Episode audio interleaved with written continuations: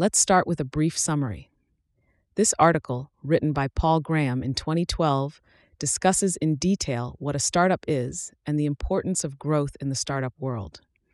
Graham emphasizes that the only necessary thing for a startup is rapid growth and that all other factors stem from this growth. The growth rate of a successful startup serves as a compass guiding their decision making process. Additionally, he states that a rapidly growing company is not only valuable, but also dangerous. And if it continues to grow, the growing company's competitors might expand into their own areas. Graham says that a successful startup commits to discovering something previously unknown, like a research scientist, rather than solving a specific problem. Before we dive in, I want to share a quick note about how this podcast is created. As you've probably noticed, this podcast isn't voiced by a human, but by artificial intelligence. I'm obligated to inform you of this beforehand due to the rules of AI services. This podcast is made possible by our sponsor, Wope.com, an AI startup that combines content marketing with artificial intelligence to significantly boost traffic and revenue of your startups. For all the latest content, be sure to follow me at x.com slash Koner. Now let's turn our attention back to the essay. The key factor for a successful startup, rapid growth. Original title, Startup equals Growth. Date September 2012. A startup is a company designed to grow fast. Being newly founded does not in itself make a company a startup, nor is it necessary for a startup to work on technology or take venture funding or have some sort of exit. The only essential thing is growth. Everything else we associate with startups follows from growth. If you want to start one, it's important to understand that. Startups are so hard that you can't be pointed off to the side and hope to succeed. You have to know that growth is what you're after. The good news is, if you get growth, everything else tends to fall into place, which means you can use growth like a compass to make almost every decision you face. Let's start with a distinction that should be obvious but is often overlooked. Not every newly founded company is a startup. Millions of companies are started every year in the US. Only a tiny fraction are startups. Most are service businesses, restaurants, barbershops, plumbers, and so on. These are not startups, except in a few unusual cases. A barbershop isn't designed to grow fast, whereas a search engine, for example, is. When I say startups are designed to grow fast, I mean it in two senses. Partly, I mean designed in the sense of intended, because most startups fail. But I also mean startups are different by nature, in the same way a redwood seedling has a different destiny from a bean sprout. That difference is why there's a distinct word, startup, for companies designed to grow fast. If all companies were essentially similar, but some through luck or the efforts of their founders ended up growing very fast, we wouldn't need a separate word. We could just talk about super successful companies and less successful ones. But in fact, startups do have a different sort of DNA from other businesses. Google is not just a barbershop whose founders were unusually lucky and hardworking. Google was different from the beginning. To grow rapidly, you need to make something you can sell to a big market. That's the difference between Google and a barbershop. A barbershop doesn't scale. For a company to grow really big, it must A, make something lots of people want, and B, reach and serve all those people. Barbershops are doing fine in the A department. Almost everyone needs their hair cut. The problem for a barbershop, as for any retail establishment, is B. A barbershop serves customers in person and few will travel far for a haircut, and even if they did, the barbershop couldn't accommodate them. Writing software is a great way to solve B, but you can still end up constrained in A. If you write software to teach Tibetan to Hungarian speakers, you'll be able to reach most of the people who want it, but there won't be many of them. If you make software to teach English to Chinese speakers, however, you're in startup territory. Most businesses are tightly constrained in A or B. The distinctive feature of successful startups is that they're not. Just, it might seem that it would always be better to start a startup than an ordinary business. If you're going to start a company, why not start the type with the most potential? The catch is that this is a fairly efficient market. If you write software to teach Tibetan to Hungarians, you won't have much competition. If you write software to teach English to Chinese speakers, you'll face ferocious competition, precisely because that's such a larger prize. The constraints that limit ordinary companies also protect them. That's the trade off. If you start a barber shop, you only have to compete with other local barbers. If you start a search engine, you have to compete with the whole world. The most important thing that the constraints on a normal business protect it from is not competition, however, but the difficulty of coming up with new ideas. If you open a bar in a particular neighborhood, as well as limiting your potential and protecting you from competitors, that geographic constraint also helps define your company. Bar plus neighborhood is a sufficient idea for a small business. Similarly, for companies constrained in A, your niche both protects and defines you. Whereas if you want to start a startup, you're probably going to have to think of something fairly novel. A startup has to make something it can deliver to a large market.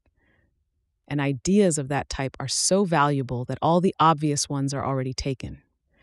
That space of ideas has been so thoroughly picked over that a startup generally has to work on something everyone else has overlooked. I was going to write that one has to make a conscious effort to find ideas everyone else has overlooked. But that's not how most startups get started. Usually, successful startups happen because the founders are sufficiently different from other people that ideas few others can see seem obvious to them. Perhaps later they step back and notice they've found an idea in everyone else's blind spot, and from that point make a deliberate effort to stay there. 3. But at the moment when successful startups get started, much of the innovation is unconscious. What's different about successful founders is that they can see different problems. It's a particularly good combination, both to be good at technology and to face problems that can be solved by it, because technology changes so rapidly that formerly bad ideas often become good without anyone noticing. Steve Wozniak's problem was that he wanted his own computer. That was an unusual problem to have in 1975. But technological change was about to make it a much more common one. Because he not only wanted a computer, but knew how to build them, Wozniak was able to make himself one. And the problem he solved for himself became one that Apple solved for millions of people in the coming years. But by the time it was obvious to ordinary people that this was a big market, Apple was already established. Google has similar origins.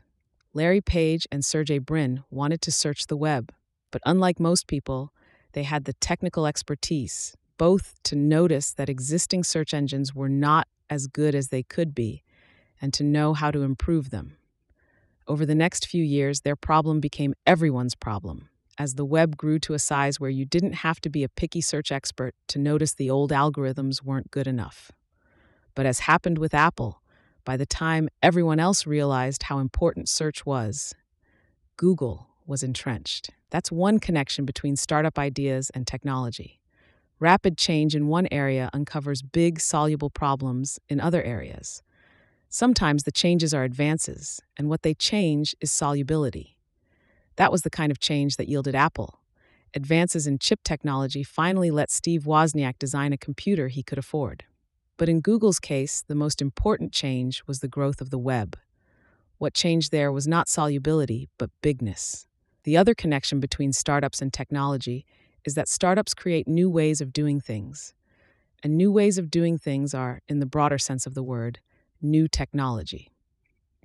When a startup both begins with an idea exposed by technological change and makes a product consisting of technology in the narrower sense, what used to be called high technology, it's easy to conflate the two. But the two connections are distinct, and in principle, one could start a startup that was neither driven by technological change nor whose product consisted of technology except in the broader sense. Rate. How fast does a company have to grow to be considered a startup? There's no precise answer to that. Startup is a pole, not a threshold. Starting one is at first no more than a declaration of one's ambitions. You're committing not just to starting a company, but to starting a fast growing one, and you're thus committing to search for one of the rare ideas of that type. But at first, you have no more than commitment. Starting a startup is like being an actor in that respect. Actor 2 is a pole rather than a threshold. At the beginning of his career, an actor is a waiter who goes to auditions. Getting work makes him a successful actor, but he doesn't only become an actor when he's successful. So the real question is not what growth rate makes a company a startup, but what growth rate successful startups tend to have. For founders, that's more than a theoretical question, because it's equivalent to asking if they're on the right path. The growth of a successful startup usually has three phases. One, there's an initial period of slow or no growth while the startup tries to figure out what it's doing. Two, as the startup figures out how to make something lots of people want and how to reach those people, there's a period of rapid growth. Three, eventually a successful startup will grow into a big company. Growth will slow, partly due to internal limits and partly because the company is starting to bump up against the limits of the markets it serves. Together, these three phases produce an S curve. The phase whose growth defines the startup is the second one, the ascent. Its length and slope determine how big the company will be. The slope is the company's growth rate. If there's one number every founder should always know, it's the company's growth rate. That's the measure of a startup. If you don't know that number, you don't even know if you're doing well or badly. When I first meet founders and ask what their growth rate is, sometimes they tell me, we get about 100 new customers a month. That's not a rate. What matters is not the absolute number of new customers, but the ratio of new customers to existing ones. If you're really getting a constant number of new customers every month, you're in trouble because that means your growth rate is decreasing. During Y Combinator, we measure growth rate per week, partly because there is so little time before demo day, and partly because startups early on need frequent feedback from their users to tweak what they're doing. A good growth rate during YC is 5 to 7% a week. If you can hit 10% a week, you're doing exceptionally well. If you can only manage 1%, it's a sign you haven't yet figured out what you're doing. The best thing to measure the growth rate of is revenue. The next best for startups that aren't charging initially is active users. That's a reasonable proxy for revenue growth because whenever the startup does start trying to make money, their revenues will probably be a constant multiple of active users. Compass. We usually advise startups to pick a growth rate they think they can hit and then just try to hit it every week. The key word here is just. If they decide to grow at 7% a week and they hit that number, they're successful for that week. There's nothing more they need to do. But if they don't hit it, they've failed in the only thing that mattered and should be correspondingly alarmed programmers will recognize what we're doing here. We're turning starting a startup into an optimization problem. And anyone who has tried optimizing code knows how wonderfully effective that sort of narrow focus can be. Optimizing code means taking an existing program and changing it to use less of something, usually time or memory. You don't have to think about what the program should do, just make it faster. For most programmers, this is very satisfying work. The narrow focus makes it a sort of puzzle, and you're generally surprised how fast you can solve it. Focusing on hitting a growth rate reduces the otherwise bewilderingly multifarious problem of starting a startup to a single problem. You can use that target growth rate to make all your decisions for you. Anything that gets you the growth you need is ipso facto right. Should you spend two days at a conference? Should you hire another programmer? Should you focus more on marketing? Should you spend time courting some big customer? Should you add X feature? Whatever gets you your target growth rate. Judging yourself by weekly growth doesn't mean you can look no more than a week ahead. Once you experience the pain of missing your target one week, it was the only thing that mattered, and you failed at it, you become interested in anything that could spare you such pain in the future. So you'll be willing, for example, to hire another programmer who won't contribute to this week's growth, but perhaps in a month will have implemented some new feature that will get you more users. But only if A, the distraction of hiring someone won't make you miss your numbers in the short term, and B, you're sufficiently worried about whether you can keep hitting your numbers without hiring someone new. It's not that you don't think about the future, just that you think about it no more than necessary. In theory, This sort of hill climbing could get a startup into trouble. They could end up on a local maximum. But in practice, that never happens. Having to hit a growth number every week forces founders to act, and acting versus not acting is the high bit of succeeding. Nine times out of ten, sitting around strategizing is just a form of procrastination. Whereas founders' intuitions about which hill to climb are usually better than they realize. Plus, the maxima in the space of startup ideas are not spiky and isolated. Most fairly good ideas are adjacent to even better ones. The fascinating thing about optimizing for growth is that it can actually discover startup ideas. You can use the need for growth as a form of evolutionary pressure. If you start out with some initial plan and modify it as necessary to keep hitting, say, 10% weekly growth, you may end up with a quite different company than you meant to start. But anything that grows consistently at 10% a week is almost certainly a better idea than you started with. There's a parallel here to small businesses. Just as the constraint of being located in a particular neighborhood helps define a bar, the constraint of growing at a certain rate can help define a startup.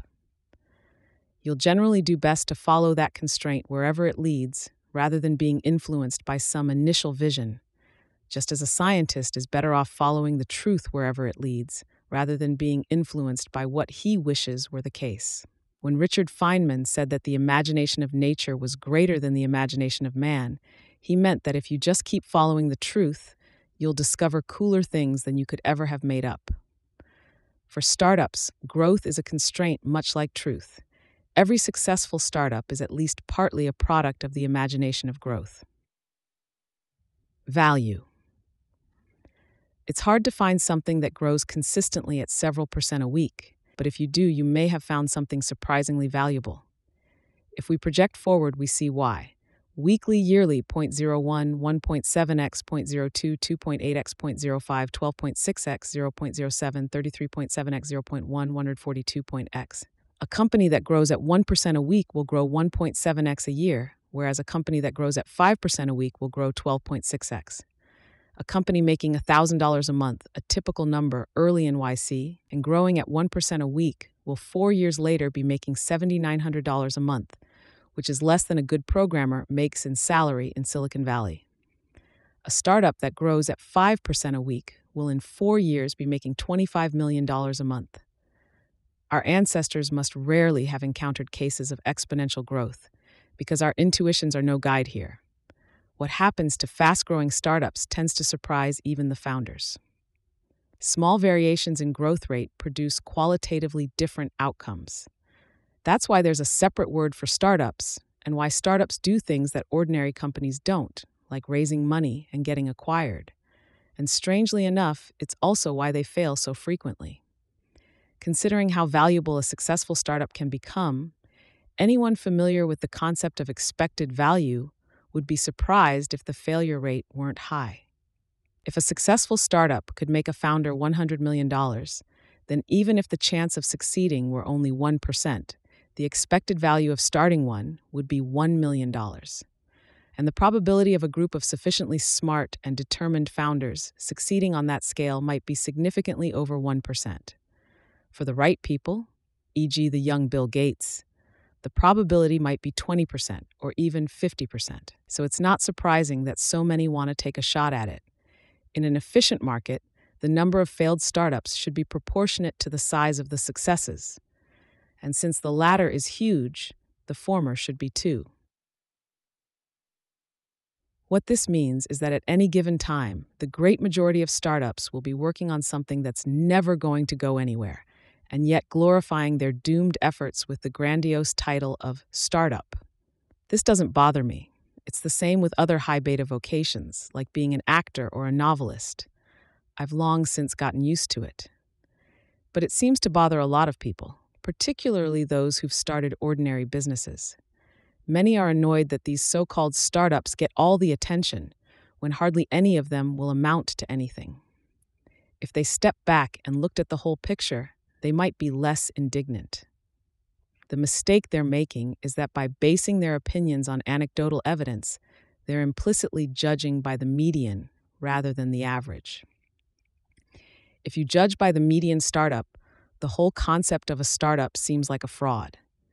You have to invent a bubble to explain why founders want to start them or investors want to fund them. But it's a mistake to use the median in a domain with so much variation. If you look at the average outcome rather than the median, you can understand why investors like them and why, if they aren't median people, it's a rational choice for founders to start them. Why do investors like startups so much? Why are they so hot to invest in photo sharing apps rather than solid money making businesses? Not only for the obvious reason the test of any investment is the ratio of return to risk.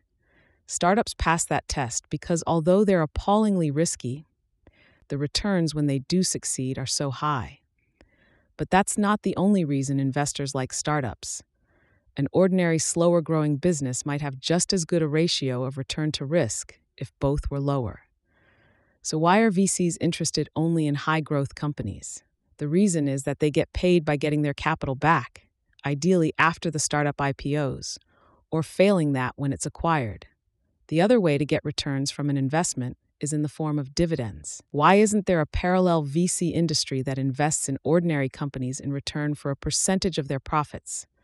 Because it's too easy for people who control a private company to funnel its revenues to themselves, e.g., by buying overpriced components from a supplier they control, while making it look like the company is making little profit.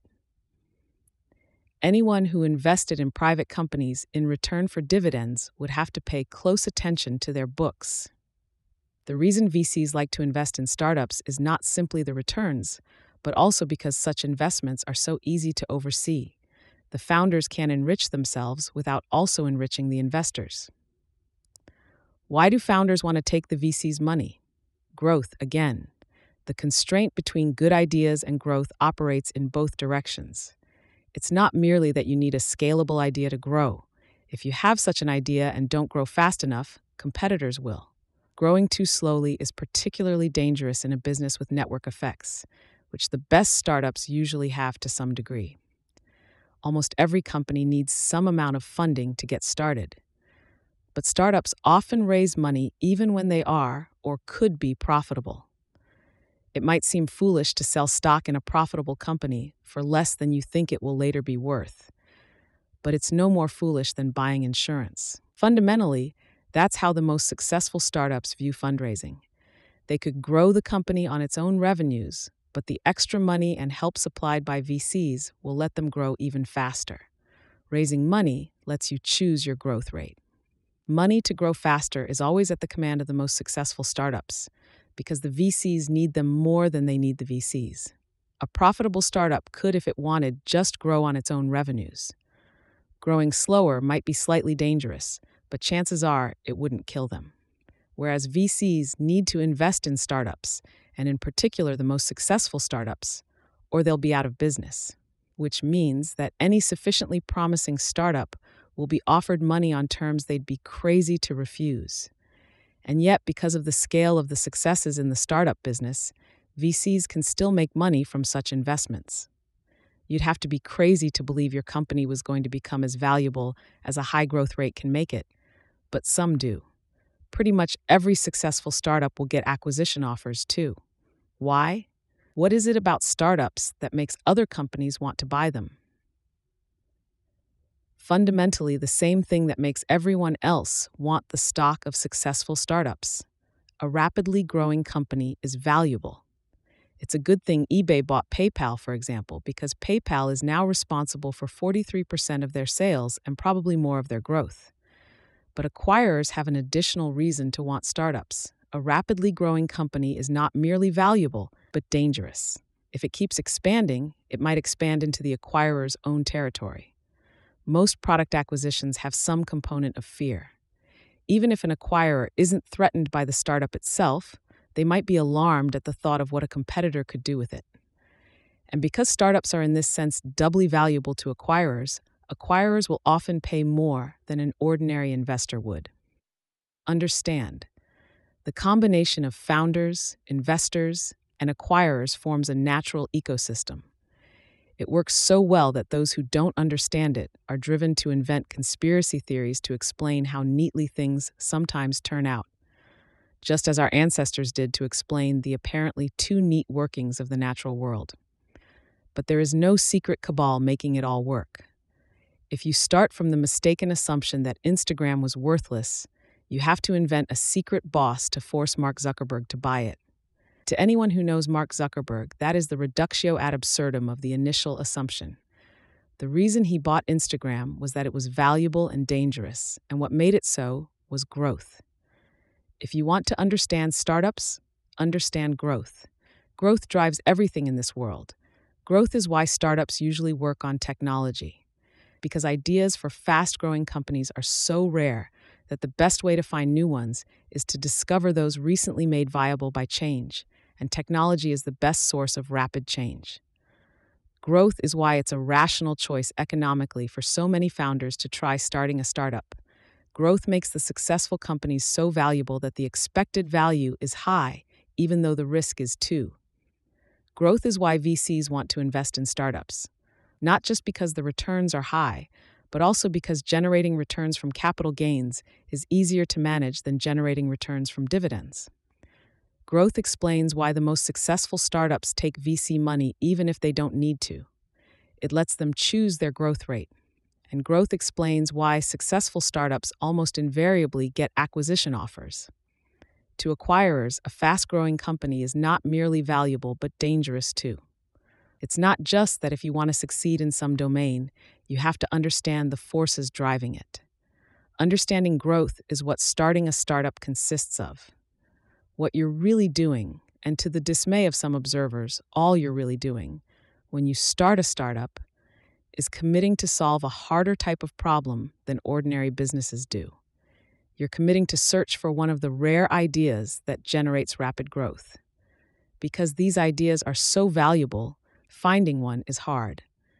The startup is the embodiment of your discoveries so far. Starting a startup is thus very much like deciding to be a research scientist. You're not committing to solve any specific problem. You don't know for sure which problems are soluble, but you're committing to try to discover something no one knew before. A startup founder is, in effect, an economic research scientist. Most don't discover anything that remarkable, but some discover relativity. And hash notes one. Strictly speaking, it's not lots of customers you need, but a big market meaning a high product of number of customers times how much they'll pay. But it's dangerous to have too few customers even if they pay a lot, or the power that individual customers have over you could turn you into a de facto consulting firm. So, whatever market you're in, you'll usually do best to err on the side of making the broadest type of product for it. One year at startup school, David Heinemeier Hansson encouraged programmers who wanted to start businesses to use a restaurant as a model. What he meant, I believe, is that it's fine to start software companies constrained in A in the same way a restaurant is constrained in B. I agree. Most people should not try to start startups. That sort of stepping back is one of the things we focus on at Y Combinator. It's common for founders to have discovered something intuitively without understanding all its implications. That's probably true of the biggest discoveries in any field. I got it wrong in How to Make Wealth, wealth.html, when I said that a startup was a small company that takes on a hard technical problem. That is the most common recipe, but not the only one. In principle, companies aren't limited by the size of the markets they serve because they could just expand into new markets. But there seem to be limits on the ability of big companies to do that which means the slowdown that comes from bumping up against the limits of one's markets is ultimately just another way in which internal limits are expressed. It may be that some of these limits could be overcome by changing the shape of the organization, specifically by sharding it. This is, obviously, only for startups that have already launched or can launch during YC. A startup building a new database will probably not do that. On the other hand, launching something small and then using growth rate as evolutionary pressure is such a valuable technique that any company that could start this way probably should. If the startup is taking the Facebook Twitter route and building something they hope will be very popular, but from which they don't yet have a definite plan to make money, the growth rate has to be higher even though it's a proxy for revenue growth, because such companies need huge numbers of users to succeed at all. Beware too of the edge case where something spreads rapidly, but the churn is high as well, so that you have good net growth till you run through all the potential users, at which point it suddenly stops. Within YC when we say it's ipso facto right to do whatever gets you growth, it's implicit that this excludes trickery, like buying users for more than their lifetime value, counting users as active when they're really not, bleeding out invites at a regularly increasing rate to manufacture a perfect growth curve, etc. Even if you were able to fool investors with such tricks, you'd ultimately be hurting yourself because you're throwing off your own compass which is why it's such a dangerous mistake to believe that successful startups are simply the embodiment of some brilliant initial idea.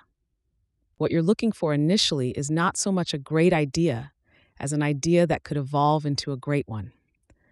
The danger is that promising ideas are not merely blurry versions of great ones. They're often different in kind, because the early adopters you evolve the idea upon have different needs from the rest of the market. For example, the idea that evolves into Facebook isn't merely a subset of Facebook. The idea that evolves into Facebook is a site for Harvard undergrads. What if a company grew at 1.7x a year for a really long time? Could it not grow just as big as any successful startup? In principle, yes, of course. If our hypothetical company making $1,000 a month grew at 1% a week for 19 years, it would grow as big as a company growing at 5% a week for four years.